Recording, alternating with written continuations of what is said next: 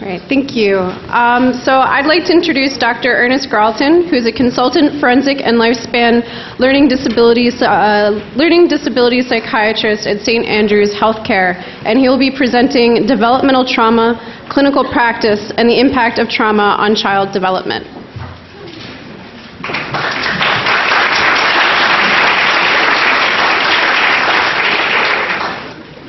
It's always such a, a, you know, a positive event coming to a kids' company uh, conference.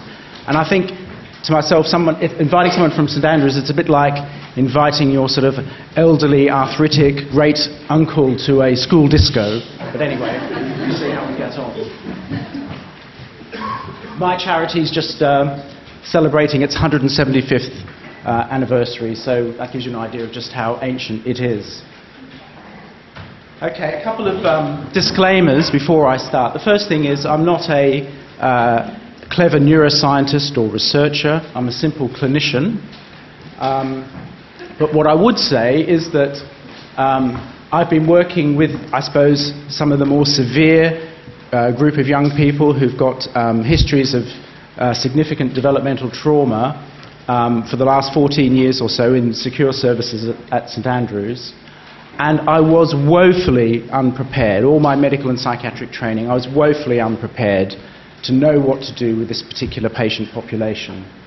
And I think, in terms of our diagnostic systems, our treatments, and all those sorts of things, we're in the absolute infancy of understanding this, this group of young people. And I think, in terms of diagnosis, I think, if I think of an image, this was about the closest thing that I could think of that sort of describes some of the young people that I've looked after over the, over the years. They are very, very troubled young people indeed.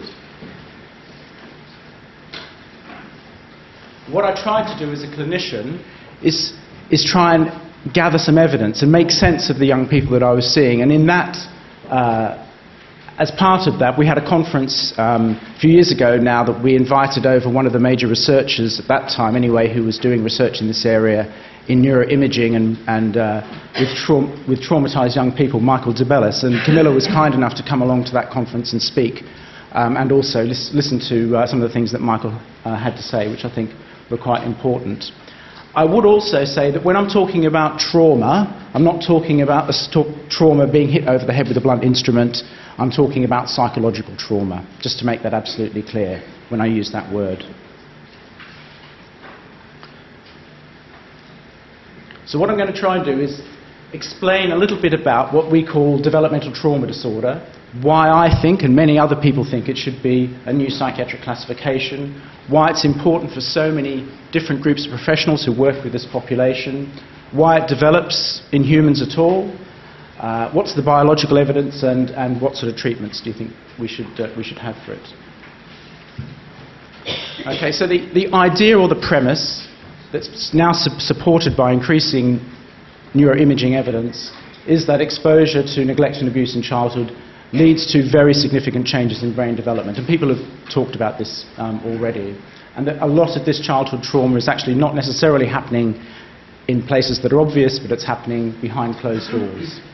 Okay? And that these, the, the current classification systems that we have in psychiatry are really inadequate to try and explain the sorts of problems and difficulties that people, uh, young people have.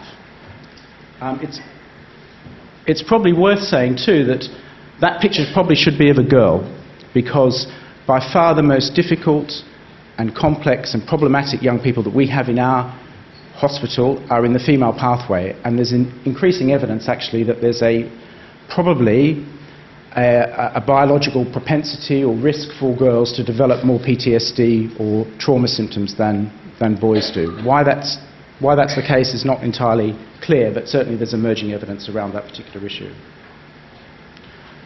So, how does it manifest? What were, these, what were these young people with these histories of horrific developmental trauma, how were they presenting? And it was a very, very pervasive and severe picture. These are young people who've got problems with attention, arousal, mood, significant histories of violence and substance abuse, very disturbed uh, attachment, which went on, on uh, later on to um, major relationship problems later in life, body regulation dysfunctions, lots and lots of somatic complaints, extreme levels of, of sort of self-harm, risk-taking, um, profoundly altered views of the, the, the world, which really seriously affected their ability to, to function um, as a person. So we're to, we're to, St Andrews tends to take the really high end of, of um, this patient population. There was a move to try and introduce developmental trauma disorder into DSM 5 by uh, Bessel van der Kolk and a number of other American researchers. Unfortunately, I understand that hasn't happened, and we're left with uh, preschool subtype PTSD and a whole range of other categories that don't really fit, certainly, the group of young people that I see. Um, I understand that it's possible that there may be future developments in ICD 11, which is the European Psychiatric Classification System, and I've actually emailed Chris Brewin, who's the person who's responsible for the PTSD part of that, to say, are we going to have something that approaches developmental trauma to try and describe the, these kinds of issues and problems um, in ICD 11? But I'm not sure whether that will, will actually happen. So it was a shame that it didn't make it into DSM 5. Sorry, DSM 5 is the, is the North American psychiatric classification system essentially. So it was DSM-4, and now it's just recently been, been up, up, updated. You'll all be familiar with um, this image, baby P, a young man who suffered really horrific, um, certainly physical abuse as a child, which led to his eventual death. What I want to make, talk a bit more about, I'm not sure if you have, have people seen the film Trainspotting? There's a, there's a scene in Trainspotting where I think it's Alison's baby is left neglected and alone while everybody's sort of strung out and, and, and um, out of their mind on, on various substances. And for me, that was one of the most traumatic parts of that film. And I know that it, it was, it, you know, clearly affects a lot of, a lot of people. Um, and that's the scene where the baby's found dead in the, later on in the, in the, um, in the cot. Um, but really, and I think lots of people have touched on this already, neglect is such a serious trauma issue, and it's the one sometimes that's the hardest to pick up, but it's actually just as damaging or even more damaging than other forms of um, developmental trauma. And it's one that's really, I think, significantly underestimated. And I think lots of people have, have, um, uh, have mentioned that. But why should neglect be so damaging for people? What you have to understand is, as humans, as primates initially, we developed, we evolved in small hunter gatherer groups over hundreds of thousands of years. And that's really important about our biology and our neurochemistry and our neurobiology because small children maintaining close physical proximity to adults is really important for their survival. And so they are hardwired to become distressed and to seek out adults if they're separated from them for significant periods of time. And so we're biologically hardwired to be like that. That's all about attachment theory, and that's, that's why it's so anxiety provoking for small children to be separated from adults. And why is that? Because people, uh, things like this, that uh, saber-toothed tiger, which only died out 10,000 years ago, have been with us across our entire evolutionary development. So we've been predated by pussycats and, and other wild animals like this for a long, eh, for a long time. In fact, I, I understand there are still 40 to 50 people a year killed in India by tigers. So, and there's nearly 40,000 people a year in India and the Indian subcontinent killed by snakes. So these systems that we have for danger recognition are absolutely essential to our survival, and that's why they exist in our biology. And it's really important to understand that. So, separation and neglect is experienced by small children as extremely stressful, and that's the reason why. And we know that physical touch is absolutely required for normal brain development. And if children or primates don't get touch, there was a whole series of experiments that were done in the 1950s with, by Harlow with these monkeys that were raised in um, conditions where they were obviously separated from, um, from their mothers, uh, and they developed into um, highly deviant and socially aggressive older animals. Now, you may not know that actually these experiments were inspired by John Bowlby's recognition that young children were separate, who were separated from their uh, parents when they were admitted to hospital for quite serious medical conditions underwent um, you know, extreme anxiety and distress. So that was an observation from the UK that he recognised that was actually translated into this, into this primate research from the 1950s, which absolutely demonstrates, we've known for a long time actually, that, that separation um, is extremely stressful, for, particularly for small children. So this is a, I'm not going to try and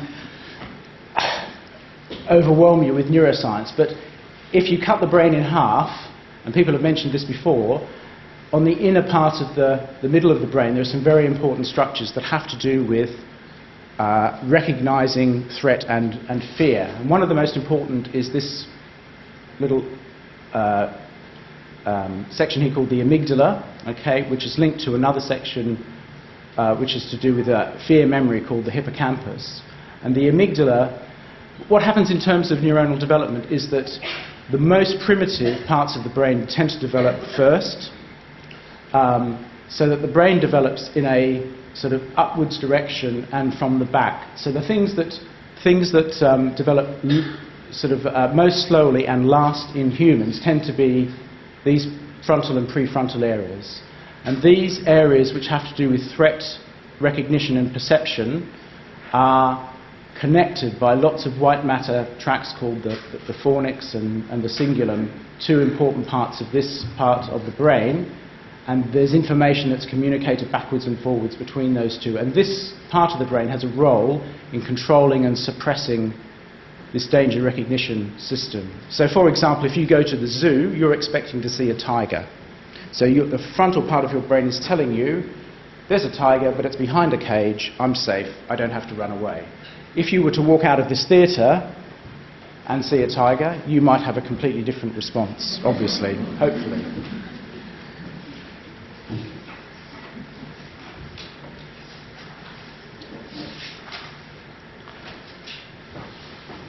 This system, it's important to recognize this system is very automatic. It's not under your conscious control. So, for example, if you, I remember a while back I was coming out, getting out of the shower, I reached for my towel, and then I dropped it almost straight away I hadn't actually thought about why that was until I picked up the towel, and underneath it there was a spike. So, it was a, so my, my amygdala, through my uh, visual receptor system, had picked up that there could be something that was harmful or danger.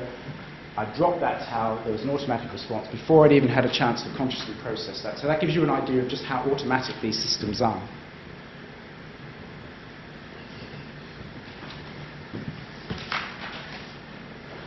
This is something about how the brain develops. Obviously, the brain has to form neurons, which is called neurogenesis. They have to differentiate into all the different types of brain cells.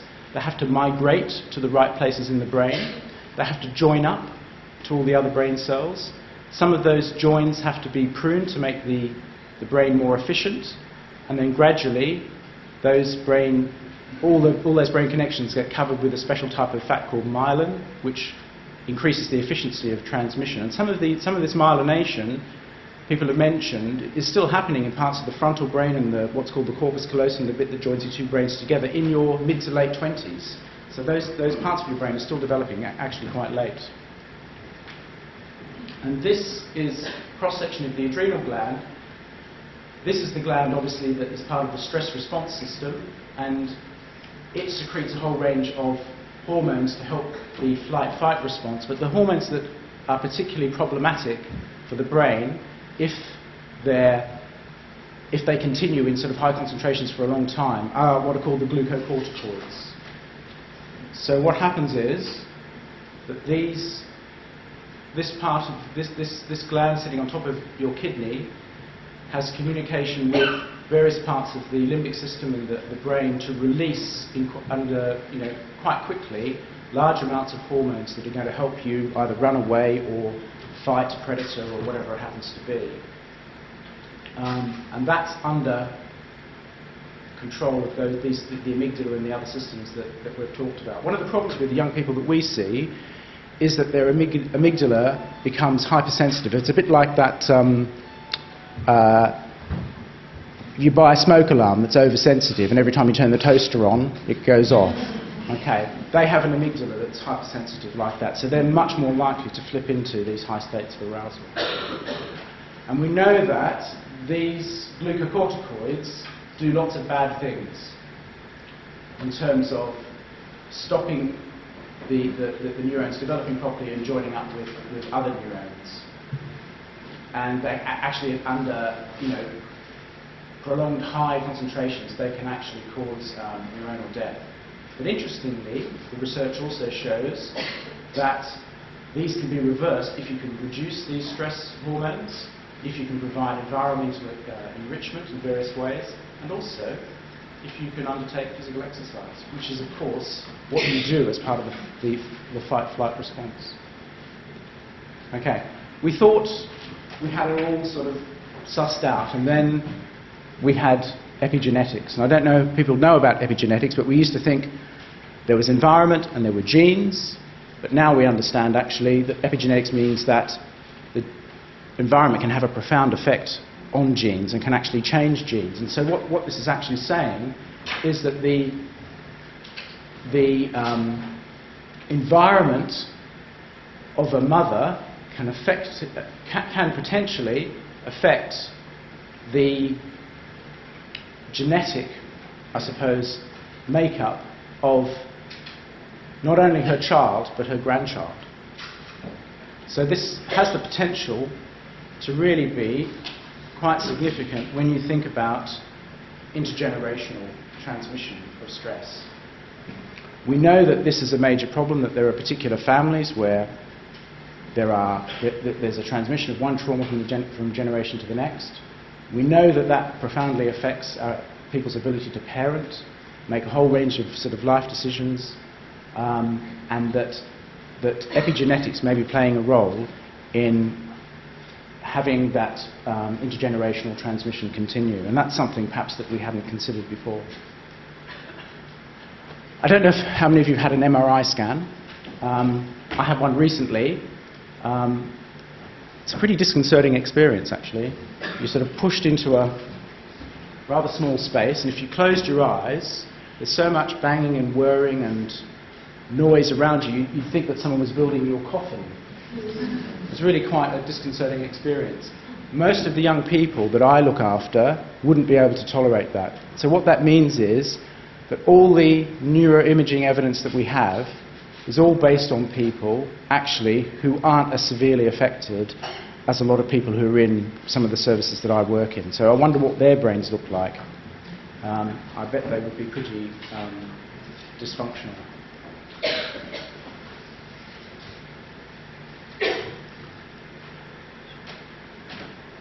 We have the. Uh, I don't know if have any of you been in the park across the road um, from here, but there's a there's a bust of John Hunter, who is the father of um, anatomy, basically in the UK.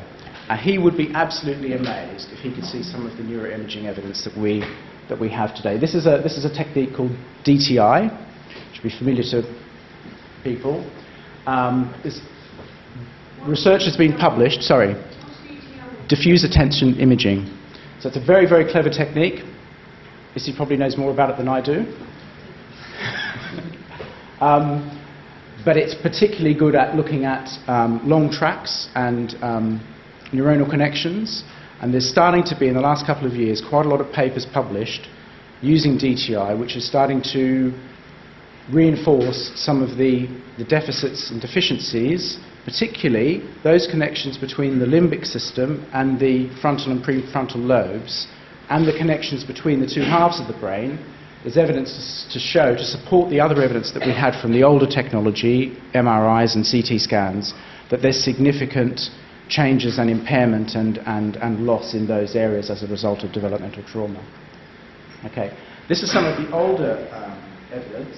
This is Michael DeBellis's work you know, quite a long time ago now, but you can see that these, these changes, and these are outpatients, these aren't inpatients, these changes are quite gross when you see how much bigger the ventricles, these are the sort of spaces within the brain that are filled with fluid, how much bigger they are in maltreated children in comparison to normal controls. I mean, we're not talking about subtle changes here, we're talking about gross changes that you can see as, as, as, as, as, as non clinicians you know, and, and non you know, sort of specialists, really. It's, the damage is, you know, the, the, the changes are really quite obvious.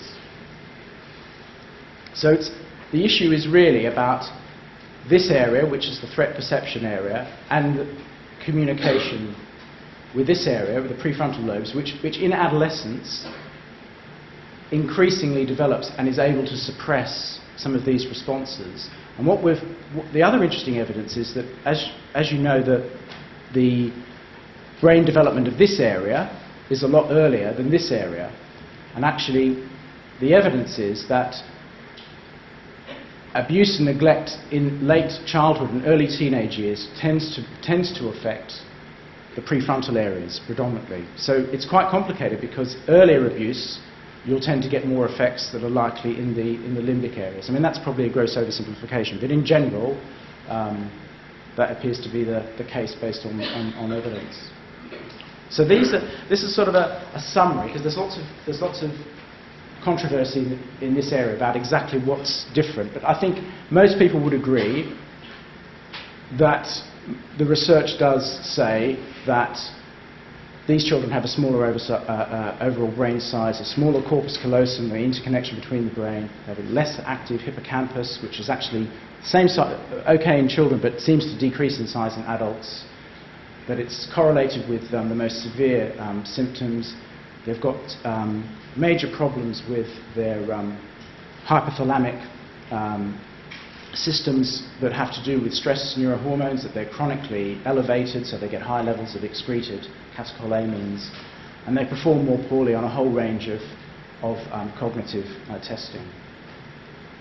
So what do we see? In, you know, what do we see in practice? We see very, very, very angry young people um, who have sometimes engaged in really quite serious violence and whose management given that particular propensity, is quite problematic and can flip in a very, very short space of time, within a second, from being calm to being in, states of really extreme arousal. Okay?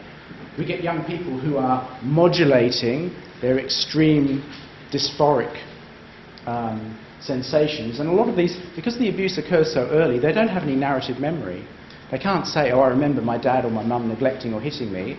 All they have is bad feelings and they're, they're modulating some of those feelings by using recurrent deliberate self-harm. And we have to start to try and teach them more appropriate ways to manage some of that intense dysphoria. And they do really risky and impulsive things. Um, I think one of the things about changing the paradigm and thinking about this as, a, as a, a, an issue of brain development, um, I don't want to use the word brain damage, but, but brain impairment, is that Prevention's better than cure, that's pretty obvious. The timescales for treatment are long. We're not talking about young people getting better with a few sessions of psychotherapy. Um, but neuroplasticity can happen, and recovery is actually possible. So, what, what are some of the simple things that we've tried to do in terms of our program? Well, if people are, if people, if people are undertaking brain repair, they need the building blocks of brain repair. They need essential fatty acids, for example, omega 3 fatty acids, to help that process of brain repair. So it's really important that their nutrition is good and regular and has all the essential nutrients as part of that process. We do use things like beta blockers to try and block some of the, um, some of the hormones that are, that are um, uh, causing arousal, so that seems, seems to be quite um, helpful.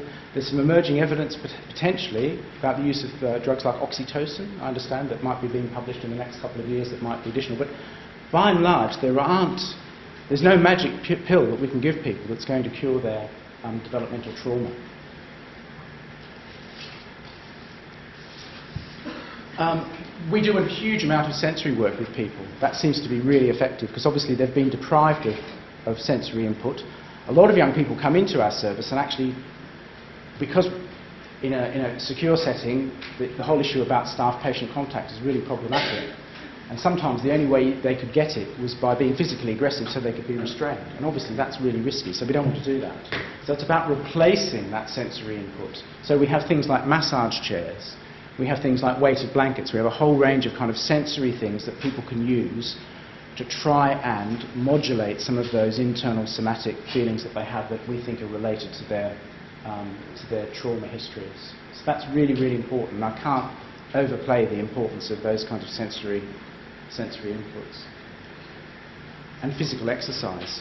We know, for example, that um, there's a hormone called um, brain-derived neurotrophic factor, or BDNF, that's actually increased when people do physical exercise. So it makes sense, actually, that a lot of the energy and the, the anxiety and the stress is actually channeled into physical exercise. And I'm not talking about occasional physical exercise, I'm talking about regular physical exercise. That's a really, really important part of the program. So if you're providing services to these group of young people, you have to have within your secure perimeter, in our case, facilities where young people can get lots and lots of physical exercise. That's absolutely vital.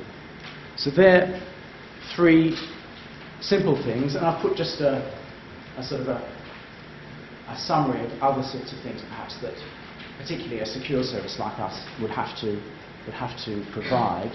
Um, there's a whole range of issues about the model of care in terms of trying to prevent people having to move, make multiple transitions, for example, before they move back to the community. That's another discussion that we're having with our commissioners because they like people to move through lots of different settings before they move back to the community to test out their risk. Might be great for adults, but I don't think it's right for these young people. So we're, we're having discussions with them about that. So those are some of the things. The, one of the conferences I went to we had, um, we had drummers, I remember, and I was so, so impressed with, um, with the djembe drumming that I actually bought some. And so we have a, we have a drum group now as part of our, as part of our uh, program. So that's just one way that Camilla's influenced our, um, our program. Right.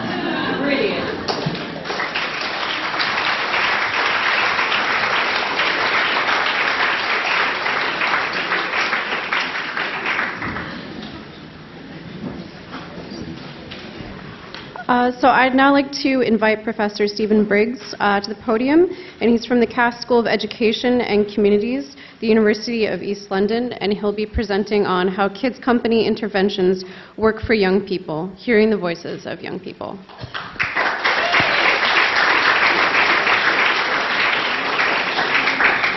Yeah. Yeah, okay. Thank you very much. It's a great pleasure to be here. Um, I just want to do my thanks at the beginning because what happens is that I get caught up with it all and then sometimes forget to do them at the end, and they're very important. Um, and so the thanks, I'm going to thank Camilla and Kids Company staff, and particularly Yvonne Siegel, who really helped us a lot during the course of the, the, the work we did, my research team, and the young people themselves. Because what I'm going to talk about is a research project, qualitative evaluation of kids' companies Legit Living Programme. There's the research team that I've just thanked. And it's, it's, kind of, it's quite hot off the press. It's actually finished, but the report is still in draft and still going through some more consultations. Um, at the heart of what we did was we, the, pro, the research was about meeting with and talking with young people about their experiences in kids' company. So, hence the trying to hear the voices of the young people. I'm, just, I'm going to begin by then just giving a, a, few little snippets of some of the things they said to us, um, which I'll then pick up on the themes that are involved in the, these short quotations. First of all, someone said, one young person said, I've matured quickly because of what happened in my life from the age of four. I've been looking after my family. We didn't really have that much food, clothes, we didn't know when we were going to eat, how long the food was going to last. Um, so pretty clearly someone in poverty and also having a parental responsibilities at the tender age of four. Second, I don't like talking about stuff. I tend to bury it until I explode. I don't want to talk to anyone. I just stay in bed, hide away, hope it goes away. And behind all of that is the experiences in the past that she doesn't want to talk about and the impact of trauma on her states of mind and what she feels able to do in her social world or not able to do. Um, I didn't know how to like talk to people, which I think is, you know, there's a, a massive amount behind that. It's a basic fact, isn't it, of being able to talk to people. If parents talk to you, then you learn to talk in language. As someone who is clearly very, you know, very socially inhibited. Um, this one is from a young person, a man who said if there weren't organisations like Kids Company about, I would have been terrorising the streets, literally like a menace to society, something I would not like to have become. But luckily, I had kids' company. So, again, sort of hinting at the background of criminality and violence and so on. I'm just going to say a little bit about what we did. I won't, you know, I won't go too much into methods, but I think it's quite, you know, I won't make it an academic research paper, but it is important just to say a bit about how we went about it and what we aim to do. So we aim to assess the outcomes for a sample of young people who are using kids' company services. And we aim to assess the process of change through trying to listen to young people reflecting on their experiences. And thirdly, to make a contribution to understanding how kids' company interventions impact on the lives and issues facing young people. And what we did was to use method of qualitative longitudinal interviewing. So we would interview young people at different time points. In this case, it's three time points the beginning, after six months, and after another six months. And the interviews are in depth. So, and so what we're after is the story that the young person will tell us about their experiences. And we use what we call practice near methods, which are a way of trying to stay close to this detail and real life experience, lived experience, whilst also being able to be rigorous and systematic when it comes to findings. Um, the sample that we had were a range of young people over between um, young 13, 12 was the youngest person who were interviewed, as I say, at these three six monthly interviews. We interviewed 29 young people at baseline, 27 after six months, and 22 after at least 12 months which is not a bad return. Um, and we certainly had factored in that we would not get quite so many young people going all the way through.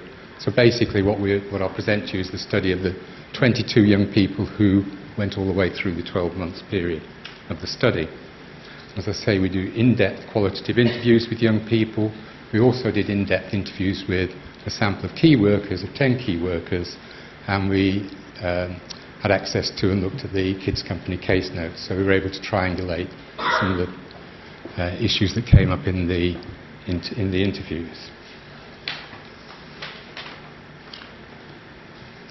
Um, the interview schedule itself was quite simple. There were four questions, each followed by prompts, but really allowing the young person to develop the story in the way that they, uh, they could or wanted to, bearing in mind that when we, st- when we start out with the young people there, we are strangers to them. There's no reason why they should tell us everything how it is. They will relate to us and tell us what they feel comfortable in, in talking about. And as the relationship developed with the interviewer, of course, they would feel more able to tell us a bit, a bit more.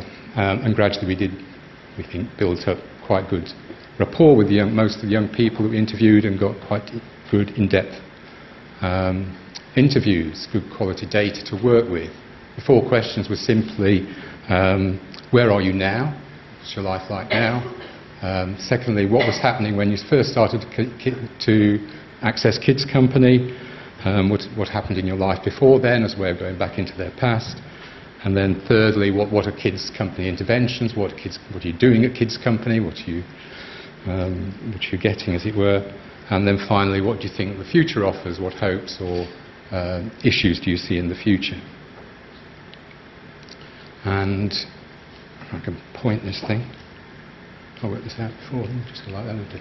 Just to again say that, the, therefore, we get a lot of narrative data which we then have to do to work with. So there's three phases to this. The first is we get these narrative interviews with 22 participants that I've mentioned. There's a big focus on in the data analysis on the quality of interactions with the researcher and the emotional qualities of the interview and as I've said, analyse using practice near methods.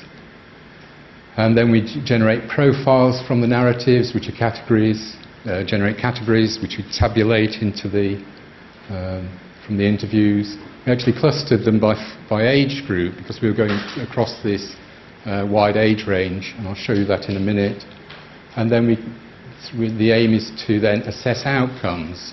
So we, we get, it's quite clear with qualitative methods you can get a lot about process. What we're also saying here is that you can get outcomes if you follow this systematic approach.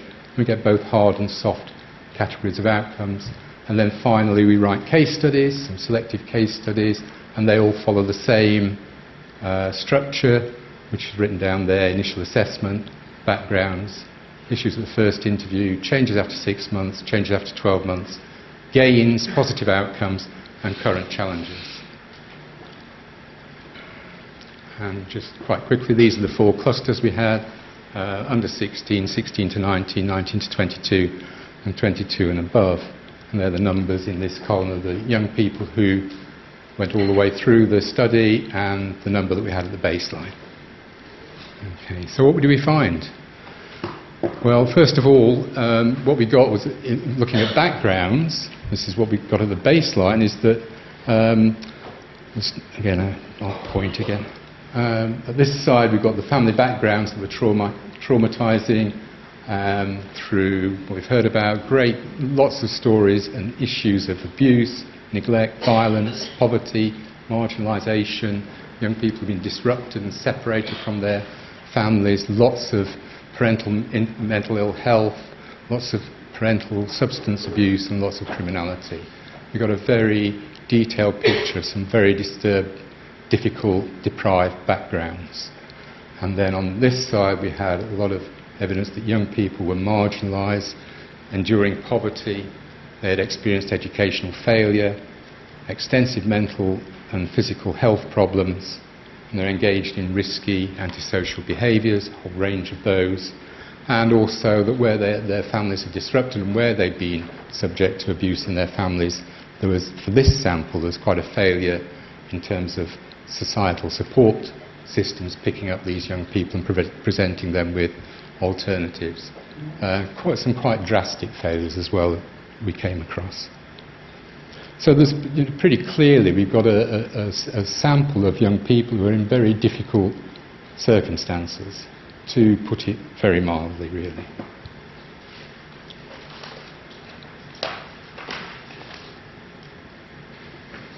And as we're saying, a grim picture, that's a quote from our report, grim, a grim picture was identified of the backgrounds and issues faced by these young people. And putting those into the clusters, again, we, the youngest ones, you could see they're actually where the kids' company intervention was to a great extent preventative of the, uh, these young people in their families, whereas for the majority of young people in clusters 2, 3, and 4, these young, young people were no longer living in their families. Um, and in fact had spent a number of, number of years in either uh, other families, other accommodation, or actually, in some cases, in no families at all uh, the basic needs had not been met. And I think this is, um, this is actually, the, in a sense, the hard evidence that we could actually get. It may be that these, actually, these figures actually understate the problems. But out of the 29 young people at baseline, 17 had problems with sleeping, 13 had problems with eating, 25 had serious housing problems, in which 14 faced homelessness, 19 had involvement in crime, and 16 out of the 29 left school with no qualifications.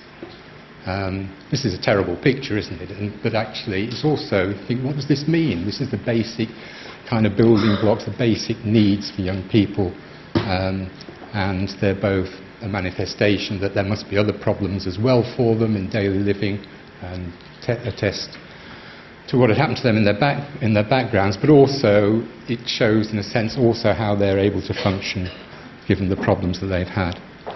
That makes sense. And they said things like this here's a young 12 year old, the youngest one in the sample. I wasn't getting on well with my schoolwork. I kept having problems understanding what to do, which is straight, you know, in a sense, a straightforward, almost kind of innocent kind of statement, but, you know, having problems in understanding in the sense that something was, something's wrong. This is more graphic, isn't it? Sometimes I want to kill myself when I'm in my flat, no TV, no nothing. A sense of isolation. We did pick up a lot of young people having uh, feelings of, su- suicidal feelings, self harming experiences, and so on. And then a young man, sort of looking back in a more reflective way, really, having to a great extent come through it, saying, I was in a wave of crime, a wave of bullying, a wave of a lot of things which really made me an unhappy person. It's the trauma I experienced as a young person and stuff that I saw which made me go into that stuff. Um, I smile all the time. That was not I'm happy all the time. That's the kind of way of smiling to keep people at a distance. Um, and other things. I mean, that's only one interpretation. But, oh, sorry, I've clicked the. I was getting agitated. How did I do this? There go. Sorry. Um,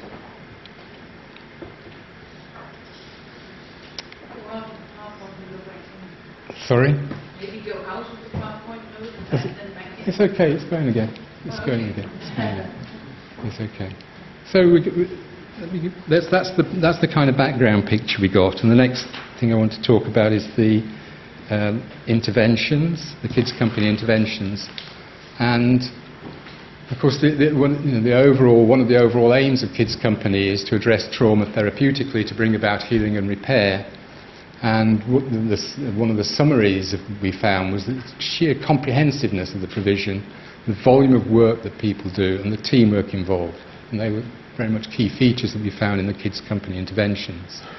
And what this, the range of interventions is most impressive. You know, at the practical level, there's direct provision of food, food vouchers, and so on, um, furnishings, decorating, a lot of practical assistance advocacy and negotiation, all kinds of education, classes, GCSEs, activities for younger children in the centre, mentoring, and positive experiences, school, college work, CVs, applications, being alongside young people as they, uh, as Kids Company try to develop aspirations, physical fitness facilities, exercise, camps and expeditions, shows, and therapies of various modalities and massage.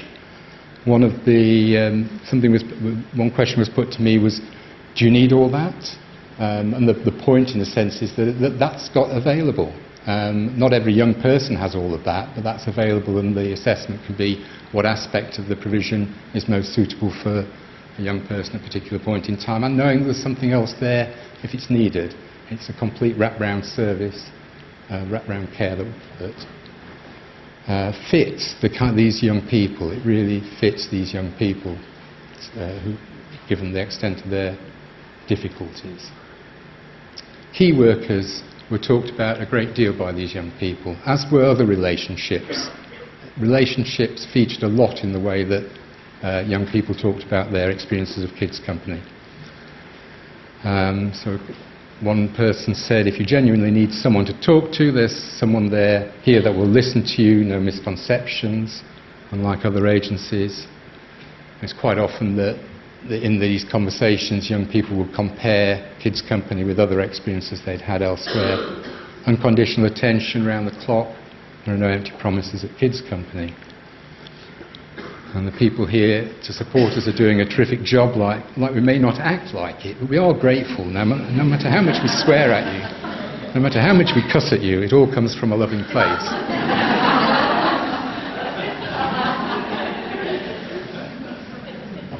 Honest. Um, and then this, this is a, a, simple, again, a simple phrase. I love my key worker. She's great. And this is, we saw, found a lot of examples of this. Uh, the language of love was used an awful lot. I love my key worker. I love my first key worker. I think of several other phrases that, that actually that's what is communicated. Someone talked about a key worker continually repaying her cussing and swearing with kindness and said, well, in the end, it kind of wears you down and you end up thinking. um, so, okay. So let me talk about outcomes. What were the outcomes? We put the outcomes into these categories. I think there's another one. Seven categories. Reduce risk to personal safety, increase stability in practical living, being in education and achieving educationally and or in employment, improvements in mental well-being, including self-esteem and reduced mental ill health, reduction or cessation of offending behaviours, raised aspirations, and working towards putting these into practice and improved interpersonal and familial relationships. So these are the categories that came out of uh, what we were looking at from the data, and what we found were, was that all young people, every single one in the, of the 22, made gains in some areas increasing achievement and reducing adversities. Most continue to face challenges. It certainly isn't a panacea. But overall, putting it at its simplest, positive gains outweighed continuing challenges for 13 out of the 22. I have to say, we thought that was incredibly impressive given this sample that we're looking at. And then um, the other feature of the outcomes is that it's not a snapshot, it's ongoing. Our work was a snapshot over a year, but these relationships go on much longer than that. And with the relationships between the young people and kids company, I mean. And the in-depth working is continually looking at new issues. It's not trying to um, say, okay, we've made our target, let's close it there. Looking at new challenges as they occur and addressing them. And we're also not really capturing here uh, able to capture because they're, they're invisible in a way, but the prevention of potentially negative outcomes is not captured directly. Um, prevention of family breakdown, for example, school exclusion, the work that prevents these things happening.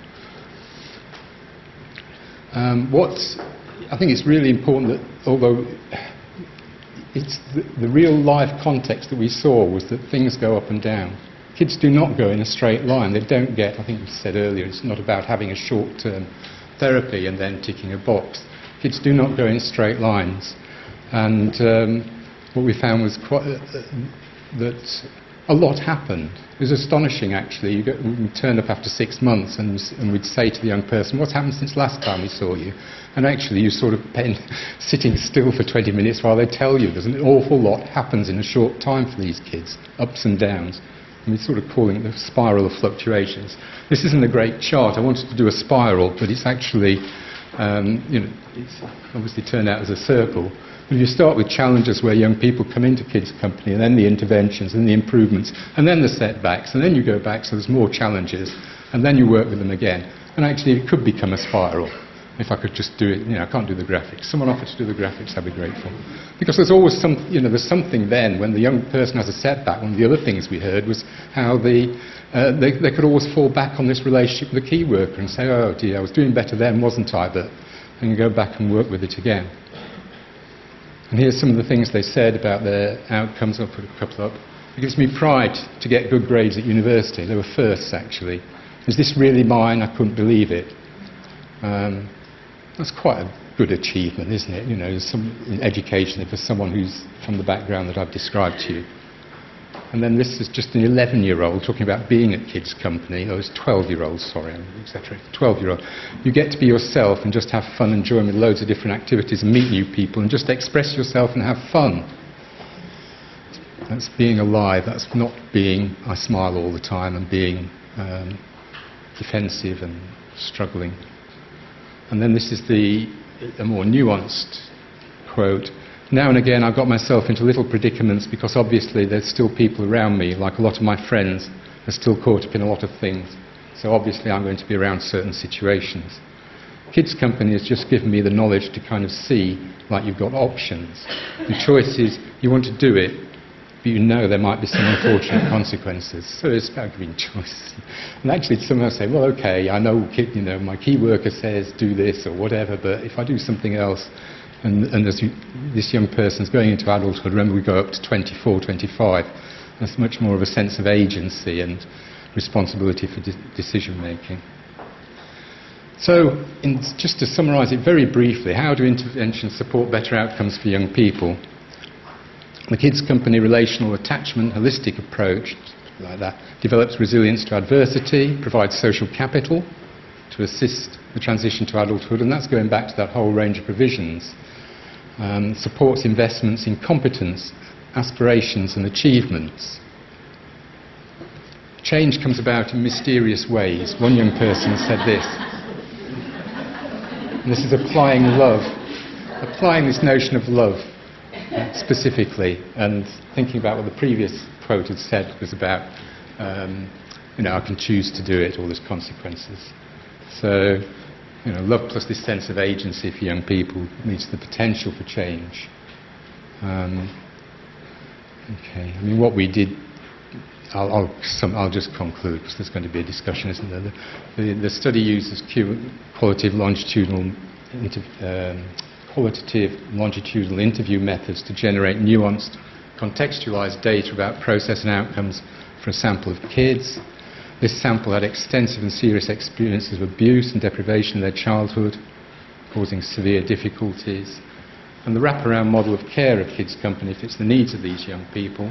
The extent of their needs and the intensity of the input varies according to the extent of the prior deprivation and trauma. There's a whole lot in there. We're actually able to nuance how kids who'd had less, uh, less difficult, relatively less difficulties early on could pick up and move more quickly forwards. All young people demonstrated improved outcomes, and the outcomes are subject to fluctuations rather than linear. Setbacks generate new challenges. And the young people focused on the relationships with kids' company central to their investments and improvements. That's it. Thank you very much.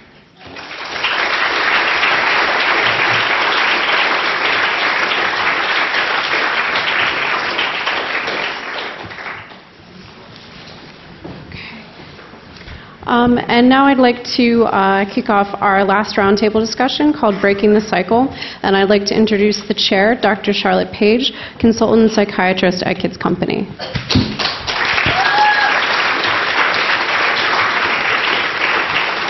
Thank you. Uh, can everybody hear me? Yes. Yes? Yes. Thank you.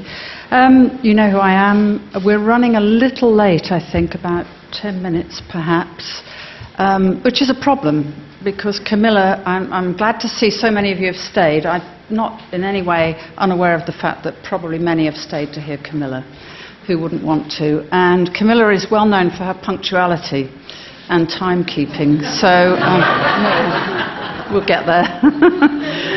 so um, we may run over five minutes, Camilla, if that's okay. No problem. Um, don't run away.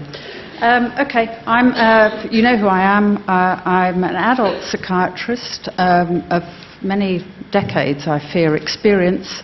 And I've worked in all sorts of, um, I've worked as a community psychiatrist, a forensic psychiatrist, in a head injury, specialist setup, and I've also been a consultant to two mother and baby units over the years. I have to say, very little of that, some of it, but not much, prepared me for kids' company because it is absolutely unique, and I won't even begin to go why. Uh, you may, hopefully, probably none of you will wonder why we have an adult psychiatrist. I think from the presentations we've had, it's obvious, really, including this afternoon's. Um, we're adults, we were all children, our children grow up. What we don't do at Kids Company at 15 or 16 or 18 is say, now you move on, we've done with you, you move on to a different service, which is a little different to the statutory services. So we have a sort of flexible um, transition, if you like, through childhood into adulthood. And of course, many of our young people become parents, some of them quite young, not all by any means. Um, and so part of the process also is to try and help them with the next generation of children that may or may not come under our care, sometimes do, but not necessarily because they have problems. Uh, how did I get into um, Kids Company? Simple, really, by serendipity for me. I went to a, some sort of fundraising dinner a few years ago. Camilla was the speaker. About two minutes before she was to speak, someone collared me and said, You'd better introduce her. I knew very little about her. I didn't even know how to pronounce her name. I had to ask her. And um, I didn't know what to do, what to say. And so, in a sort of burst of panic, I told her a little story because I knew really nothing. I hadn't even read her work. And I'll tell you it as briefly as I can. Uh, many years ago, I was driving in the dark, in the wet, in November, along the North Circular in London with me in the passenger seat was a friend of mine, um, another middle aged person, woman. In the back were my two daughters, who were then aged about four and seven, I think, roughly. And the younger, well, they were grumpy, and the younger one was very grumpy, uh, which was not an infrequent occurrence. And she had a troll. I don't know if you remember trolls, uh, really ghastly little toys with long hair, horrible things. She loved it. She took it everywhere with her to cut the story short, I can't even remember what, what, what, the grumpiness was about, probably hunger or tiredness. She announced in the middle of the North Circular that she was going to throw the troll out of the window of the car. Now, my friend, who was a sensible middle aged woman, said, Oh, you can't do that. I, I don't think I said very much, except you love your troll. She said, I don't, I hate it. It's horrible, I hate it. Psh, out the window. Into the North Circular on a rainy, dark night. Uh, so I saw a slip road a little further, up the slip road, across, back down, onto the hard shoulder, roughly where she'd chucked it out. Didn't say a word. Out of the car. I dodged around in the traffic, found the troll, back. Silence, handed it to her. She said nothing. On we drove. My friend went berserk. You're a hopeless mother. You've got no boundaries. What the hell do you think you're doing? You spoil your children. Probably true. Um, how can she ever learn what's right to do and what's wrong to do if you behave like that? Blah, blah, blah. I didn't say anything because I was, you know, like pissed off. And um, then there was a silence, awkward. Then this little tot of about four, five at the most, piped up in this silence. She said, I think there's two sorts of grown ups. There's those that remember what it feels like to be a child, and there's those that don't remember. out of the mouths of babes. My other daughter, not wanting to be outdone, not getting any attention, then said, Don't you mean the ones that can imagine what it's like to be a troll? and I told this story because I didn't know what else to say. And I said to Camilla, Is that empathy, I think? Is that not a child's view of empathy? And I don't think we've heard that word yet today. So I just want to throw it into the ether lest we forget in all the science and the, um, all, all the other wonderful presentations of research that we've heard that actually, in many ways, you don't have to have experienced everything to be able to try and imagine, put yourself in the shoes of, and, and do your best to, to help. So, that's enough of me. Um, now, we have a panel. We have Dr. Partha Banerjee, who is consultant in child and adolescent psychiatry at the South London and Maudsley NHS Trust. SLAM. Dr. Banerjee, please.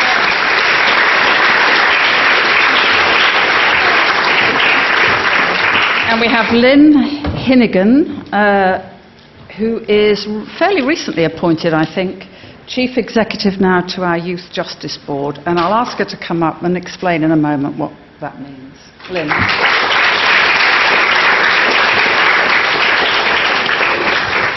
And somebody I haven't met, Professor Norah Frederickson, I hope she's here. Ah, there you are. Who is uh, clearly a professor, uh, chair, the Department of Clinical, Educational and Health Psychology, and that's at UCL. Which is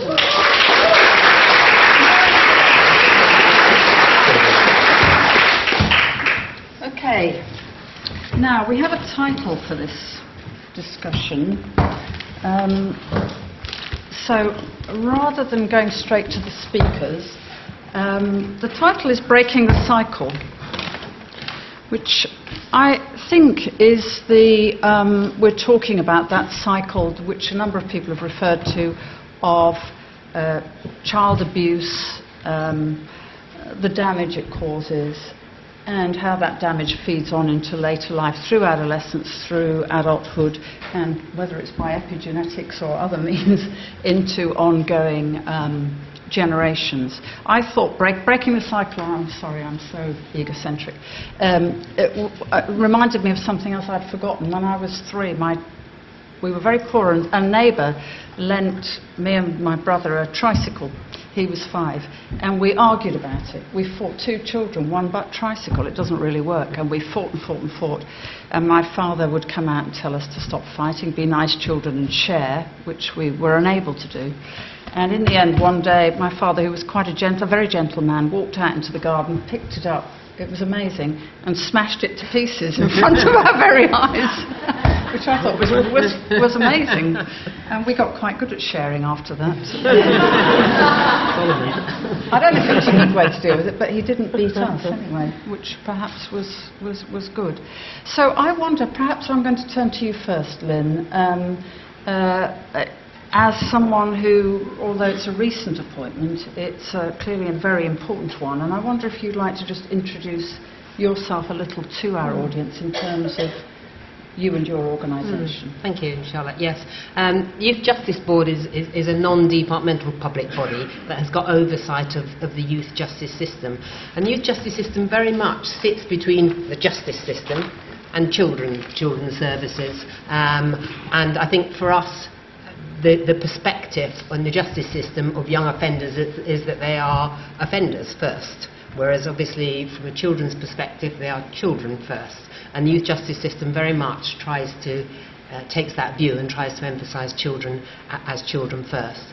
And one of our key roles is around disseminating, identifying and disseminating effective practice. So I was, I was thrilled to be invited today, very diffident about whether I got anything to offer, and I still think I only have, only have questions rather than answers, but knowing I had a lot to learn from, from today, and, and I certainly have done that, and, and I think there were things that, that I will take away for us to think about it in my organisation.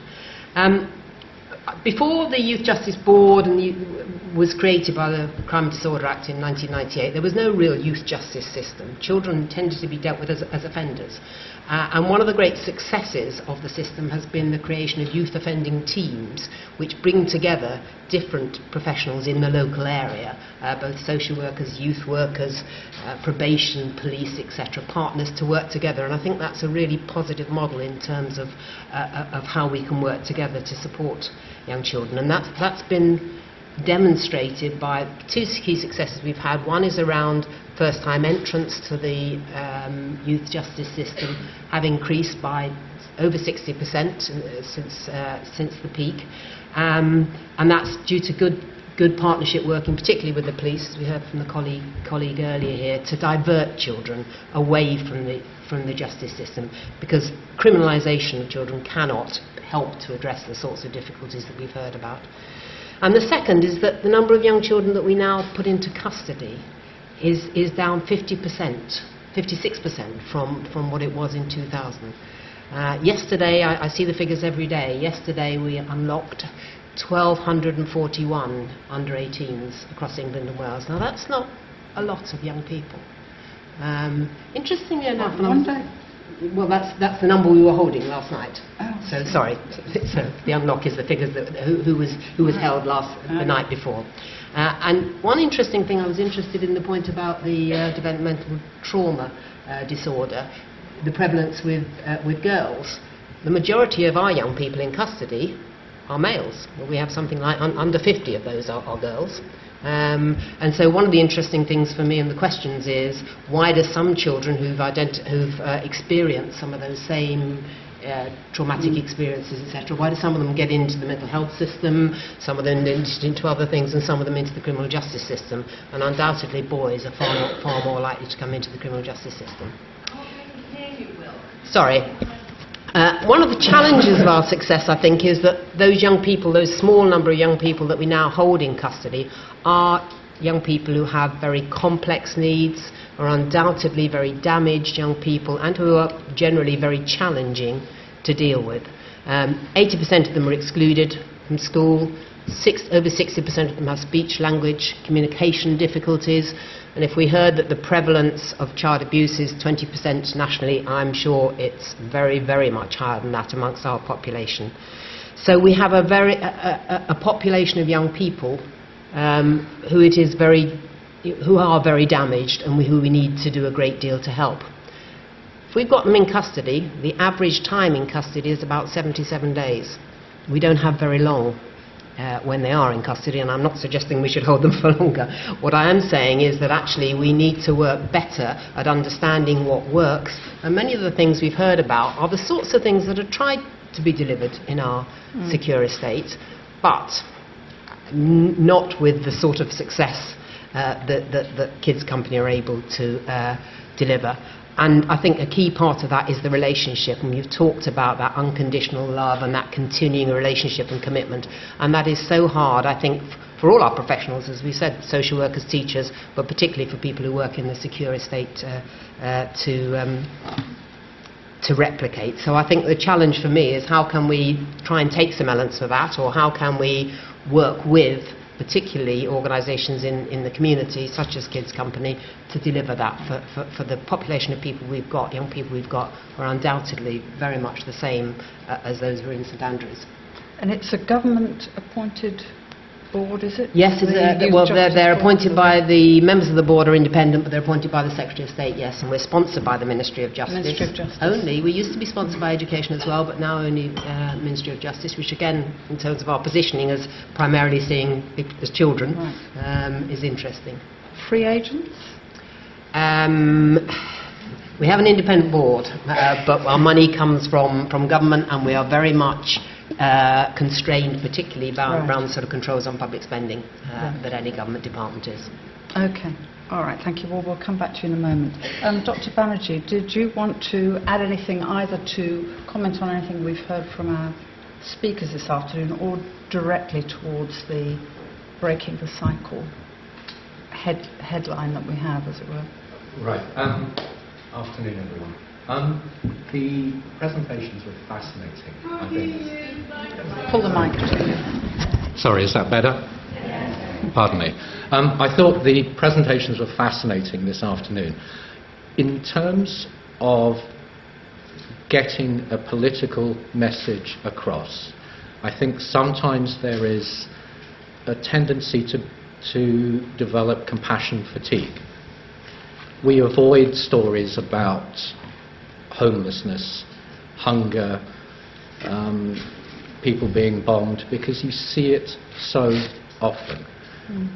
And sometimes politically, and this may sound a bit cynical, it is helpful to bring to the fore neurobiological research to sort of point out and to say, look, this is another way of looking at this. And I think this has been very helpful this afternoon in terms of not only seeing what happens in the outside world, but how it affects the body politic, how it affects us inside. And sometimes for professionals on the outside, when we see a young person that is non empathic, do we read it as non empathic? Do we see it as a performance? Do we see it as a variant of, let's say, a conduct problem? It gives us a clue and it gives us a variation in terms of thinking about how to engage with young people out there.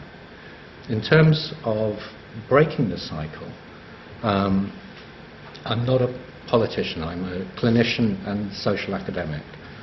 Um, and the service that I run as part of the South London Maudsley, um, one of the maxims that we have held and we have tried to stick to is that we will not fail a young person again. Now, what that means for us is that we will not try, we will not do anything in terms of therapy or intervention unless we know there is a value added effect, that it actually works. And for us, that is really, really important, and that's something about bringing the science of what goes on in terms of fidelity to treatments into the therapeutic engagement of young people. Because we know that when the young person, by the time the young person comes to us, the love and the agency, and I've really like that quote um, from the previous talk that um, Kids Company does. By the time they get to us, they have been through multiple levels of adversity. The last thing we want to add on to the top of that is to provide something which is not very helpful. It is a waste of time for the young person. So when they come in through the door, we have to be ready with something which has a strong evidence base behind it. The art of what we do is how we sell that evidence and how we sell the treatment and how we hold the young person through that process. And so, how we bookend our delivery is very much in terms of how we engage and how we say hello and welcome people in, and how we finally say goodbye at the end and how we wave goodbye to them. That journey through has to be, and, I, and, I, and I'm sorry I keep stressing this, has to be of some use. Sometimes that use may not be at that time, and we also appreciate that. So there are many stories I have of when young people contact me as an adult to say, something he said, and I didn't believe it then, hmm. and it's kind of dropped into some kind of focus now. That in itself can be helpful. But there is, whilst they're with us, we will try not to re-fail the young person. Thank you. Um,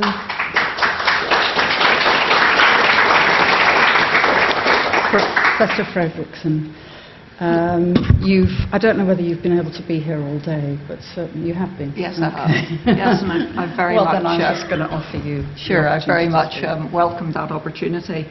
Um, I'm an educational psychologist. I train educational psychologists, and educational psychologists are the profession who are most involved in supporting teachers with children who have all sorts of difficulties, experiencing challenges, uh, and disabilities.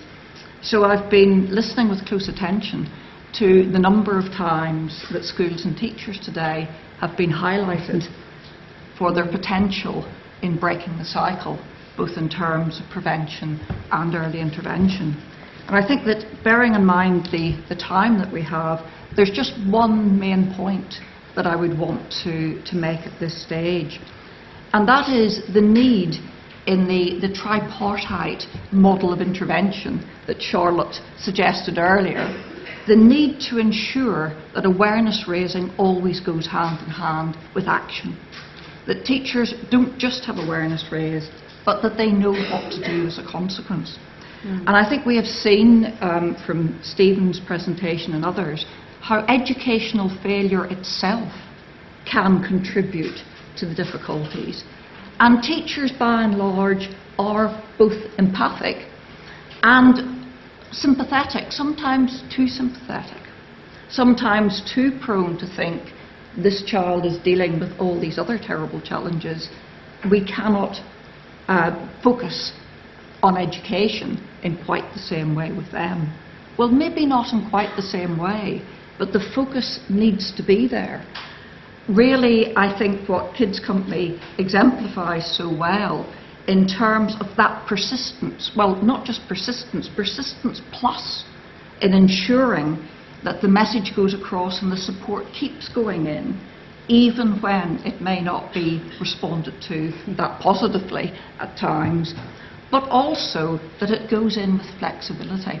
And the very best schools, and those that are the most successful in supporting the most needy and vulnerable children, are those that do that.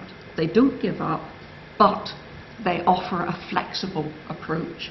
And I think if we can think how broadly we can disseminate those aspects across all the schools in the country, then we stand a chance of beginning to make the sort of difference that's needed. Thank you. Do you think um, that uh, when you're talking about getting info- the information, as it were, and evidence there, are you talking just within the uh, educational establishment or something broader? Well, I think the um, targeted mental health in schools programme that um, I was involved with, with the national evaluation of did a very encouraging job of bringing together. Oh, right. Is, it, is that any better? Th- Closer. Is this working? It's working. I think you need to. Oh, I need to be ac- actually speaking very close to it. okay. So, um, I think. Could you move the mic closer to you? We can't hear you at all. Oh, right, okay. Yeah, I hear Oh. you. I'm not speaking.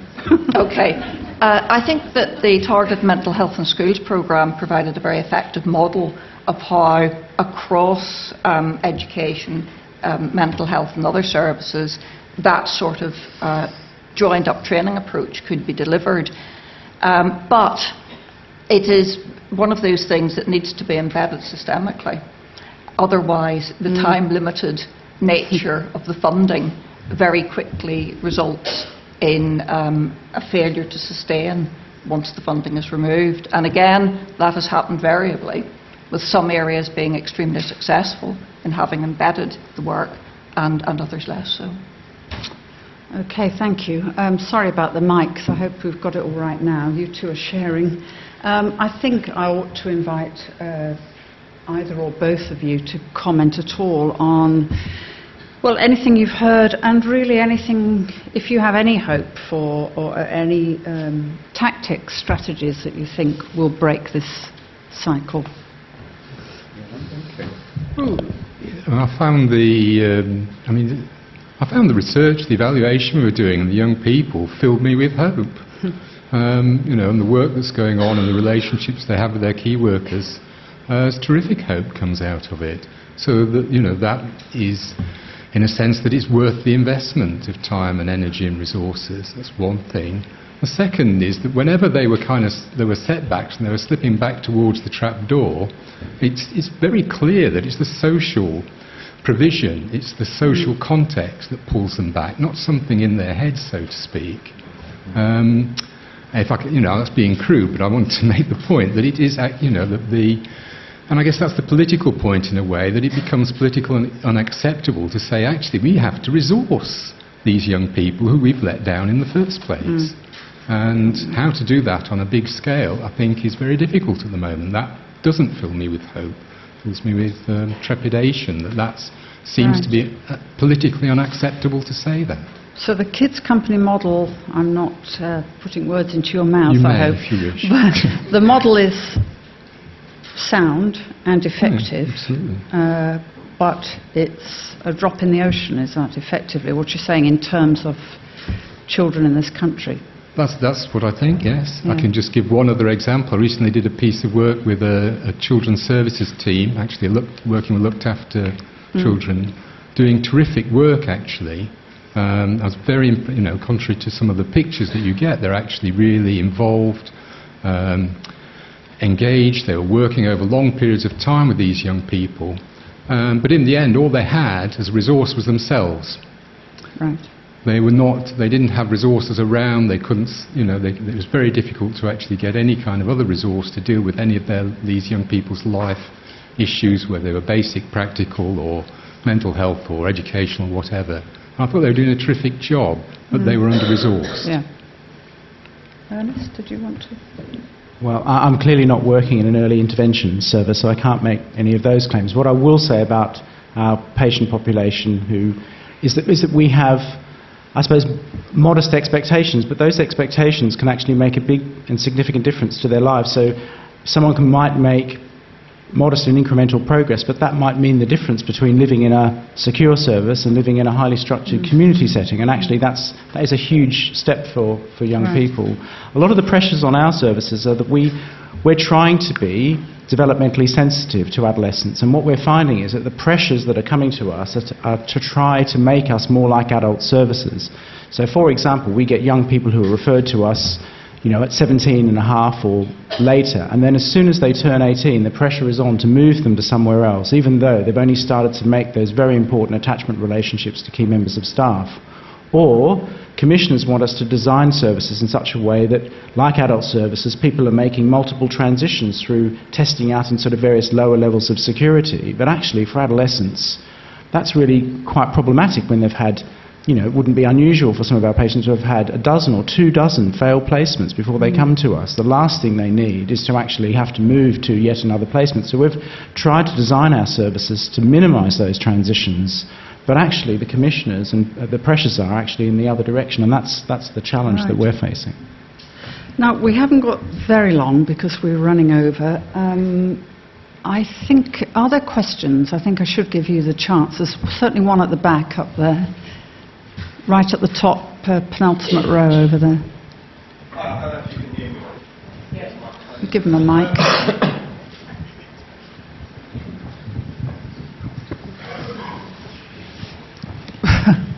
That's a long way out. Cheers. Hi. Um, thanks. Yeah, uh, my name's Paul Cassman. Um, I've just finished four years at City Hall, where I was the senior policy lead for gangs um, in London, and um, was particularly interested in some of the things that you were talking about, Lin, um, in terms of breaking the cycle. Um, it, it, given, given that if we're talking about breaking the cycle, by the time people have got into the youth justice system, and it's particularly into custody, um, you know, the, these are going to be one of the key groups that we're going to really need to think on in terms of reducing reoffending rates and actually road testing and learning about what really works. Um, I think one of the big issues, I think, in London is we've got 32 boroughs, we've got a range of agencies, health, children's services, the police, etc., etc., and there's a lack of consistency in terms of actually recognising what are the priority needs and issues which affect the young people that are ending up in Feltham and Isis and, and, and the YOIs. Just to cut to the chase, how far away do you think we are from actually getting some consistency in recognising what are the priority issues that need to be addressed in reducing their violence, reducing their offending behaviour. The, the, violence levels in the prisons at the moment are through the roof because we've got such a high concentration of gang members in there. Um, so, two, two parts of the question. How far away are we from getting consistency in recognising those priority issues? And then, having done that and having the evidence base, how far away are we from actually recognising effective practice and interventions which are really going to work? Thanks.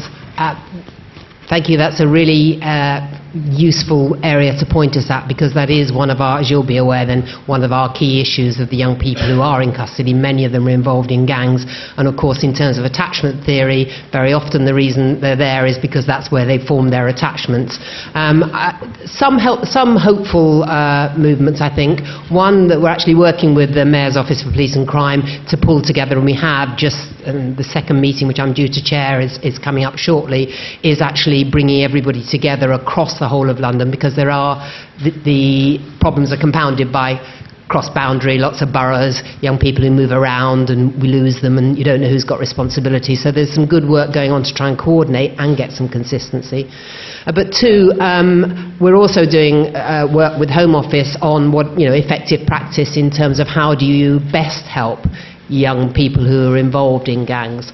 And I think that is one of our, one of our most significant challenges. As I said, I think we've now got a population of young people in custody who have much more challenging behaviour, and we actually need quite a step change in, in what we're doing with those young people. And we need to learn from the sort of research we've heard from today and from some of the research that's going on. I've seen some excellent programmes going on in some of the YOIs, particularly with young people who are in for long sentences because they're able, working with psychologists, clinical psychologists, forensic psychologists, to work with them over long periods, doing some of the sorts of things we've heard about to help them, um, therapeutic approaches to help them through them ch- to change their behaviour.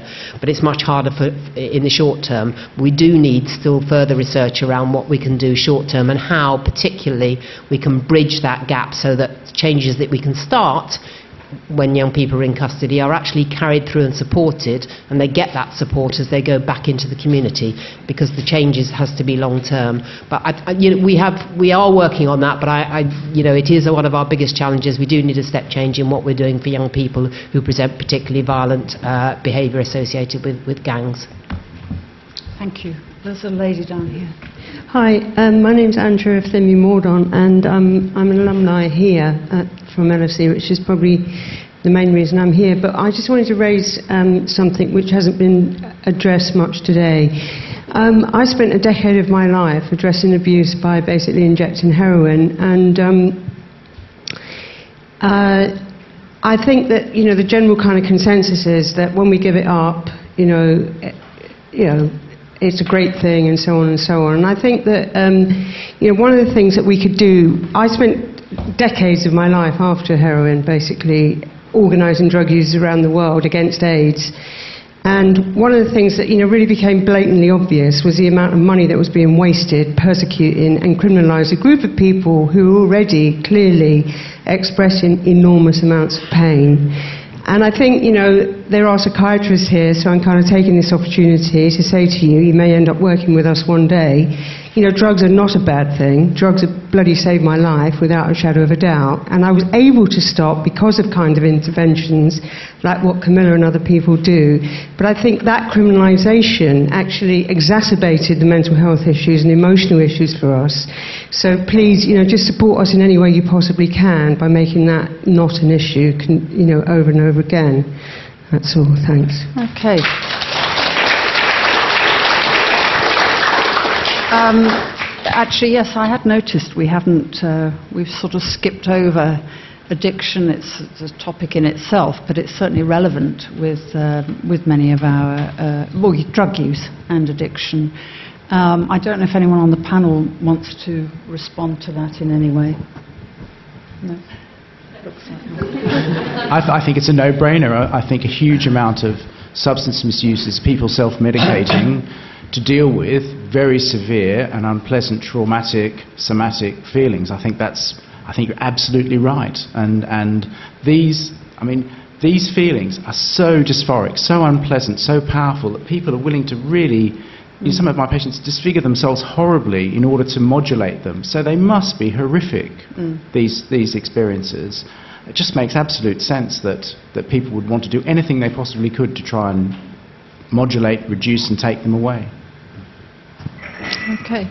Uh, we could take one more, I think, before we wind up. There's some arm at the back. I can't. Yes, thank you. Thank you. My name is uh, Sylvan Baker. I am from uh, People's Palace Projects. They're a arts and social justice research centre over in the East End uh, at Queen Mary University. And my question is about the wider context, social context, that this work is taking place in, and kind of the bind that that creates.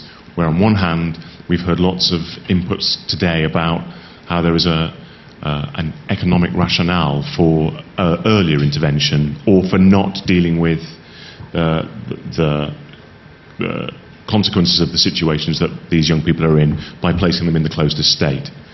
And setting that, juxtaposing that against a rhetoric which is characterized by child A stabs child B and then gets tripped to Alton Towers, and how this kind of work can be delivered when that kind of rhetoric is out in the public domain.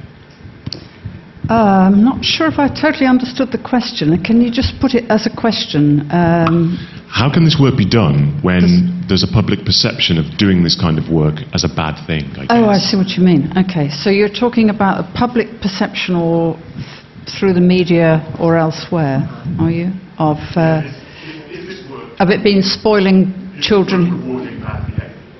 Ah, good question. Right, okay.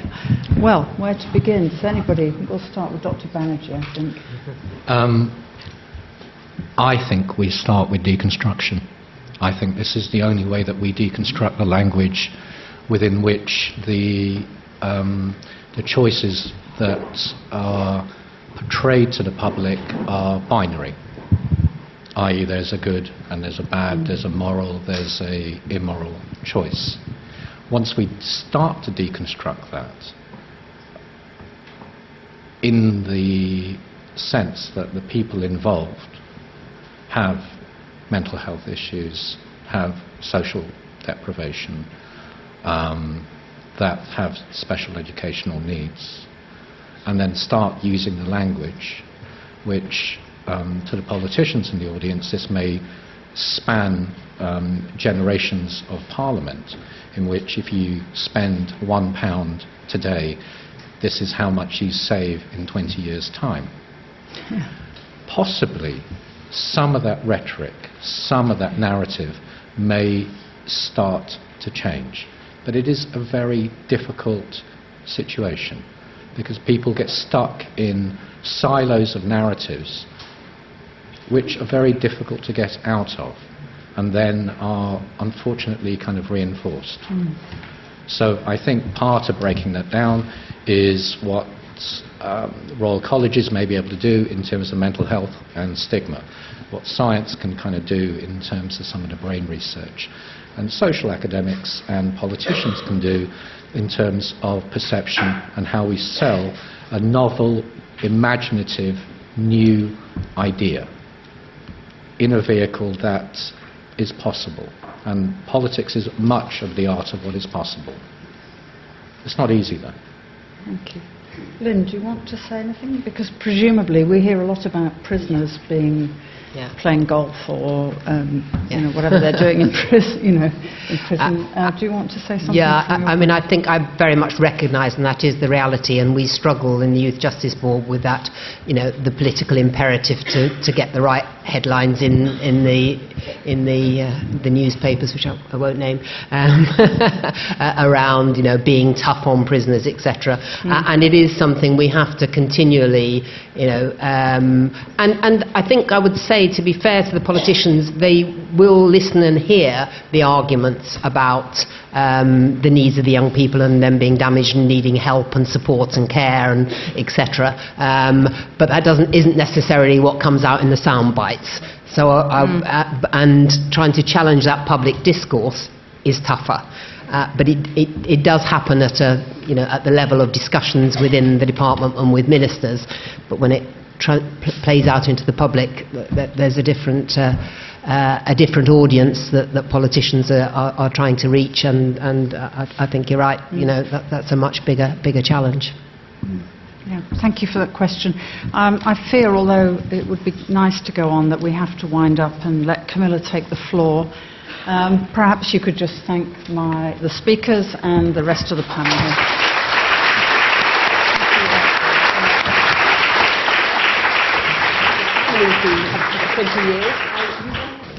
Mr. Photographer, forget taking any picture of me while I'm talking, because I need to concentrate and speak to my brethrens.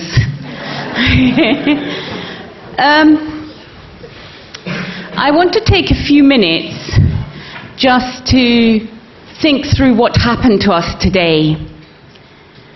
We began with Dawn, who explained to us, please don't take any pictures with flash, um, because then I can't concentrate, sorry. Um, we began with Dawn, who explained to us that what really mattered to her was to be seen and to be cared for and to be identified as an individual who had potential, to recognize her disappointments and her achievements. And then we moved on and we realized that collectively the staff of Kids Company and its children have been able to create a community where children are cared for and cherished and that that community structure was producing positive results not only for the children but also for the staff that the staff felt valued and cared for and then we learned a little bit more about the types of trauma that children are enduring and the repercussions in relation to brain architecture, physiological outcomes, and also complexities and challenges of negotiating a life that keeps hurling adversity at kids. And then we began asking ourselves the question how can change happen? How do you make that change happen? Should we be disappointed? Should we feel powerless? Should we feel that we can't bring about that change? Who are we to turn to? Is it our governments? Is it ourselves? Where do we get the step change that is needed in order to honor these children with the care and the protection that they deserve? And I guess that is where I want to start by ending today. There was a lot of talk about whether what we've achieved at Kids Company is attributable to me as an individual. I'm like you. I use colorful toilet paper. I'm no different. But I have something important that I learned very early on in my life, which is that as you go through your life, it is imperative to have powerful values. That values give us an infrastructure that give us vision about what we could aspire to, the quality that we can drive ourselves towards. And if you were asking what is the ingredient of leadership that I facilitate within Kids Company, it's a very simple one. I want my team and myself to love and care for our children, these children who turn to us for help, as I would for myself, as my team would for their own kids. I don't want the children of Kids Company to receive anything less excellent than we would want to deliver to our own biological children. And that, in essence, is the political challenge. The political challenge is one in which political narrative publicly makes statements that aren't always authentic to what those individual politicians know on an individual level in relation to their own private homes and their own private lives. Behind closed doors, you ask those people, and they will say to you that they prioritize love above all else. And in the absence of love, maybe they prioritize ambition, because really their intention in being chosen as a figurehead or as a leader might ultimately be that through the process of admiration, they will access love. Whatever the behavior of anyone out there, good or bad, it really is a discourse, a tension about the availability of love or the terror of losing it or the terror of never accessing it. If you know loving care and love to be the essence of any reparation, or as the biological evidence, the neurological evidence is demonstrating, in fact, even be the primary driver for the efficiencies of the brain and the biology. If you know love to be the essential ingredient, then how do you do love in the public space? How do you do it for children whose biological carers are unable to deliver that love at that point in their lives?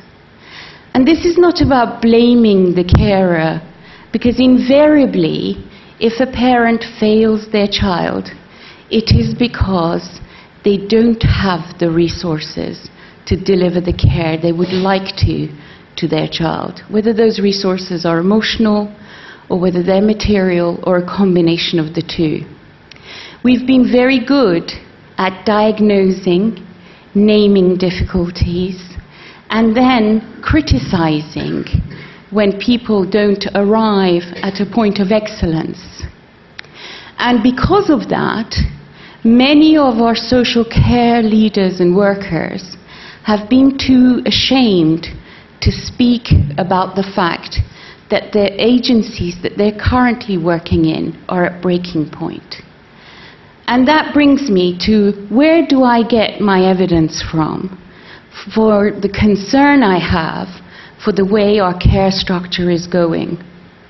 I get my evidence because the very leaders in social services, child mental health, education, statutory services are coming privately to me in my office and sharing their concerns. I had the head of a children's service say to me, Camila, I'm sitting on a bucket of shit, and by the grace of God, it hasn't blown in my face. What betrayal to put our workers in conditions where they're terrified of things going wrong but they're equally terrified of telling the truth about how damaged the system they're working in is, and they're terrified of standing up and speaking on behalf of these kids because they fear losing their jobs and their promotions. What have we done to our workers in this system? And when a worker is terrorized and depleted, then that worker doesn't have the resources to give the kind of care and love they would like to to the children who are turning to them.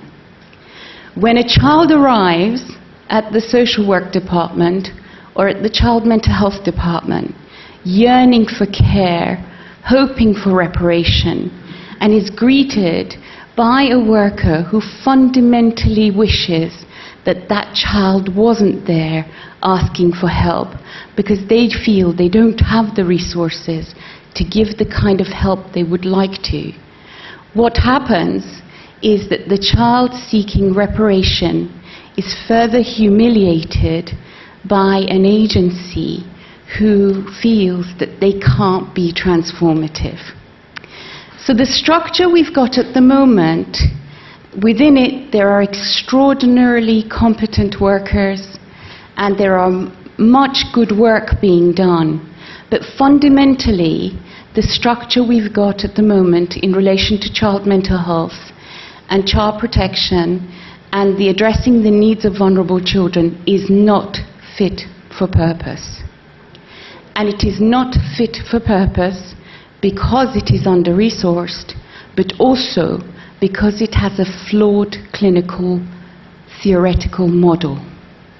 The flawed clinical uh, theoretical model is overdriven by diagnosis and by the need to label and by this notion that somehow there's a destination to arrive at. And we have to drive these children towards that final destination. The truth is that children who are traumatized have a lifelong challenge. Their journey is turbulent, they have lots of ups and downs, and not only internally and psychologically, but also life keeps throwing adversity at them. So, the most intelligent clinical model to adopt for this group is actually a secure base, somewhere safe, nurturing, solution focused, and constantly available so that these children know that if the family home is a challenge, if the neighborhood is a challenge, that at least there can be an oasis of care and tranquility somewhere. Somewhere where human beings can make sense uh, with the child about the experiences they're having. A sort of compassionate companionship, a community that is at all times ready to receive that child and to deliver the kind of care that a mother or a father would give. If we do this, if we rise to this challenge just to add an additional model to our current models of having these secure bases in deprived neighborhoods which children can access, where all the professionals are under one roof, and everyone is working collectively and cohesively, where you don't open and close files on a child, and you allow the child to determine how much help they need at a given time to come and go as they need, then we will be able to actually take an enormous pressure off social services, enormous pressure off child mental health, and give these kids the kind of security and sense of belonging that they're yearning for. And in that context, give them the capacity to imagine more positive futures. You know that. You've always known it. When you go home, you know what you want for the kids you care for. You would want what you want for your own children if you were prepared to admit it to yourselves. But then ask yourselves the question why are we so servile as a care profession, as leaders of services, that we're unable to bring about the kind of care revolution that is needed in order to change the situation for vulnerable children? So when you leave today, I think what you have to take away is these kids who turn to us for help exercise incredible courage. They place in us a, a yearning for our trust, our sense of aspiration. They have faith in us when they first approach us. It is imperative that we honor that faith by being able to speak up and ask for the kind of change that intrinsically we know is right to have. And I think some of that process has begun here today because every single person who spoke here today, they're leading individuals in their own fields. They didn't charge one pence for being here. They came because they have commitment, social, political, and clinical. You came and you sat through this whole day because you have commitment, social, political, and clinical, many of you. This is an incredible collective gift we have amongst ourselves. And it's imperative that we're catalytic with it when we leave this room because the evidence is showing that actually loving care, attachment is the reparation. And if we are going to be able to deliver that in our clinical settings and in our work settings, then we have to have the courage to talk about it publicly and politically. In the long run, what Kids Company is planning to do is that we're hoping to generate a campaign. We're waiting for the report for social justice to be completed, where they're actually going to objectively evidence the fact that child mental health and child protection systems are struggling with the level of demand and that they are failing too frequently, too abhorrently to protect vulnerable children. This is not about criticizing these agencies. It's actually criticizing a system that is failing workers and children alike. When that report comes out, and I don't know the content of that report because that is completely independent, what we want to do at Kids Company is generate massive public following, a kind of demand for an honourable public inquiry into the well-being of vulnerable children and a 15-year plan which all the political parties sign up to so that we can get the systemic change that is needed over a period of time, building on the extraordinary clinical knowledge that we have acquired. The reason our social care systems haven't changed robustly is because we've inherited the legacy of a Christian morality where when someone exhibits disturbed or agitated behaviors, we too easily dismiss them as morally flawed. Where the argument is now changing is that if your own brain hasn't developed the capacity to control your own behavior, does that make you morally flawed? Or is the essence of the problem that you can't regulate your emotion and your energy?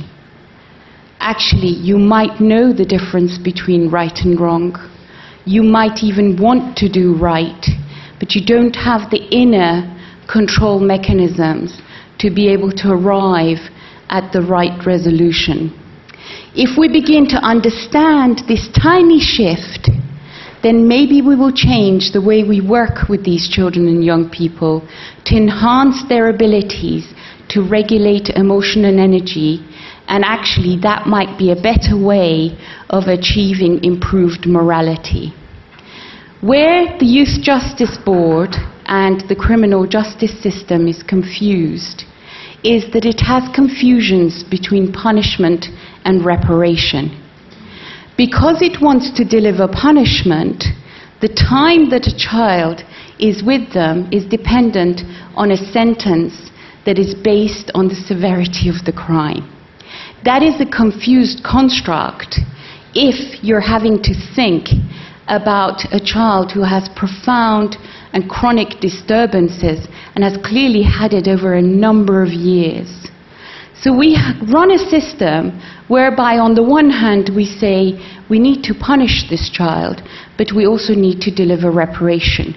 But the truth is that the punishment model overdrives the reparation model because it's the punishment model that determines how long a child can be within youth custody systems.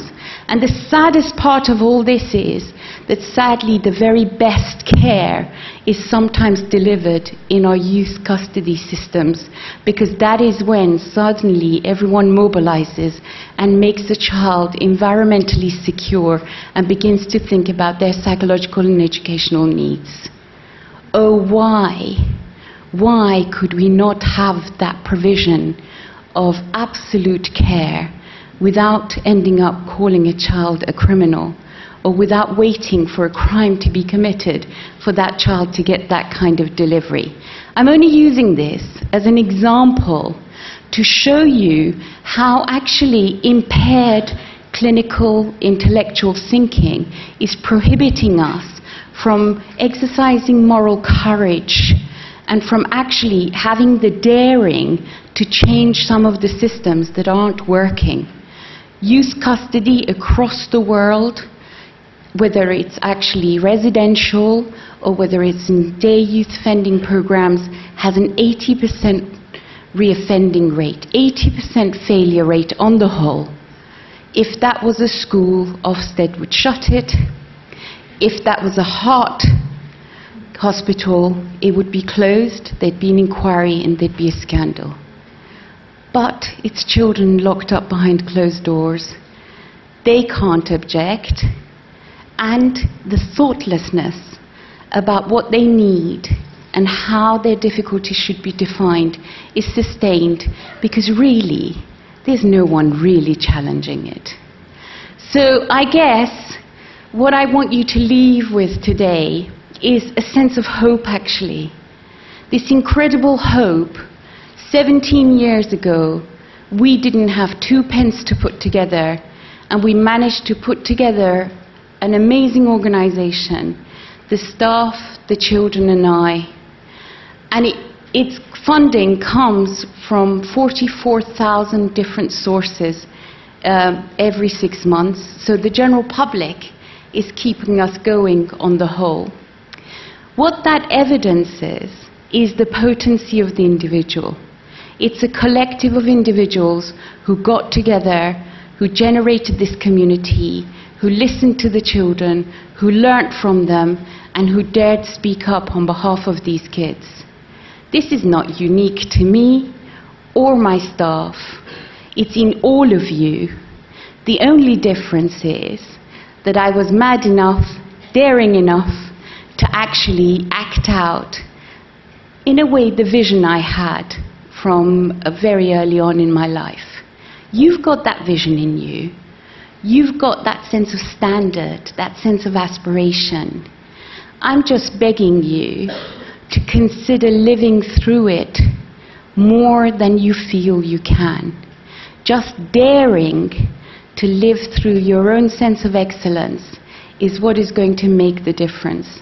Please don't look into it. Don't look at excellence as if it's in someone else. There's nothing extraordinary about Kids Company and us other than we had faith that it was possible to create good, and we endeavored to do that because we wanted it for our children and because we believed they deserved the very best. If you just stick to faith in goodness and the deserving of kids to have what your own children should have, and you cement that with a driver towards excellence really integral excellence, not what people see, just knowing that you're delivering excellence, as much as possible driving towards it. And have that as your administrative infrastructure. How can I do this job the best possible way with the best methods? Where can I find the best way of doing this? But don't do it just through that administrative process, because the most powerful component of a good service is administrative excellence driven by emotional values. One of the mistakes that's made currently in the care profession is that people think administrative excellence is the pathway. On its own is vacuous and redundant. Combined with love, it is actually one of the most powerful tools we have. And ultimately, the health of any society, its infrastructure, is based on how good a human being feels, how good they feel about going to work, and how good they can make somebody else feel about their lives. Our ability to exercise our empathy, to express our compassion, is what makes us human beings. And it's that ability to transform other people's negative situations in a partnership that makes for the creativity of humanity. So I want you to leave today making a vow that you will honor yourself for the emotional truth that you know to be at the essence, the driving point of why you get up in the morning. For the love of someone, you get up in the morning. It's no different for a vulnerable child. For the love of someone, they will endeavor to behave better and recover. Love is the ingredient, unashamedly is the ingredient. Attachment is the ingredient, but it needs to be supported by a really robust structure, efficiency, resources, and do not accept that lack of money prohibits this. We are a country that put the Olympics together. We are a country that managed to raise 189 million for bicycles for Boris. when actually, at that time, they'd only managed to raise 3 million for children. Boris came into power pledging to transform situation for vulnerable young people. And in fact, he ended up pleasing the middle classes by providing bicycles.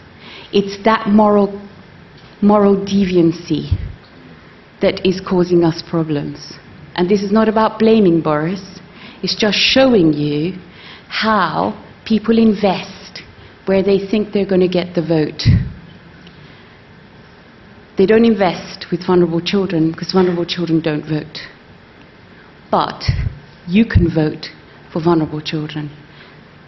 And you need to have the moral courage to do that, not just for those kids, but also for yourselves. Thank you very, very much for coming here today.